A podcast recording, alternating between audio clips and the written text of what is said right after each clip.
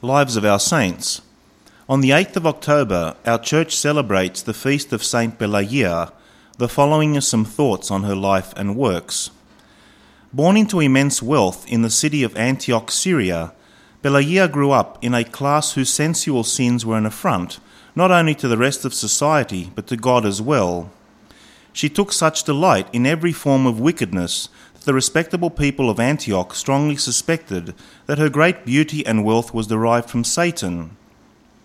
Pelagia spent her Sabbath on a pleasure seeking tour, borne in a carriage drawn by a quartet of the finest Arabian horses, and would have passed the cathedral without incident had the faithful been within its walls.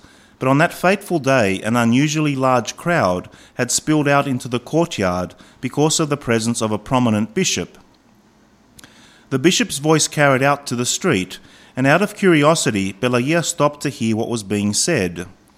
The bishop's theme must have been salvation, and whatever the aim of his words, they found a target in the curious beauty sitting in the coach. Her curiosity turned to interest, and that into a deep sense of regret, which eventuated in her seeking out the bishop, thereafter to be baptized by him, and with a sincere repentance to become a Christian.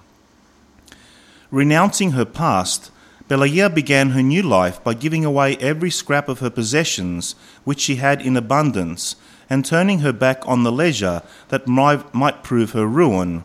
She undertook to cleanse her soul and to serve God with all her heart. In the disguise of a monk, with much of her radiant face concealed, she commenced to serve God by secluding herself in the desert and devoting herself to the study of religion, philosophy, and theology. Realizing that to expose her beautiful face in the company of females would be to invite embarrassment, no matter how well intentioned the women may be, Pelagia reasoned that her only assurance of achieving a reasonable proximity to God was to go it alone.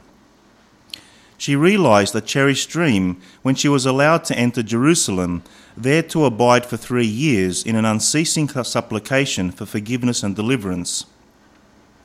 When she finally emerged from this holy ground, she was a spectacle of piety, with such beauty of soul that it exceeded her fair countenance, and to speak with her about the Lord would be like being given a first hand account of heaven and the Holy Spirit. There was an aura of purity about her that belied her reckless youth. For fifty eight years that remained of a long life, she remained a symbol of the power of God to transform a sinner to a saint. She died a peaceful death in the year 284 AD.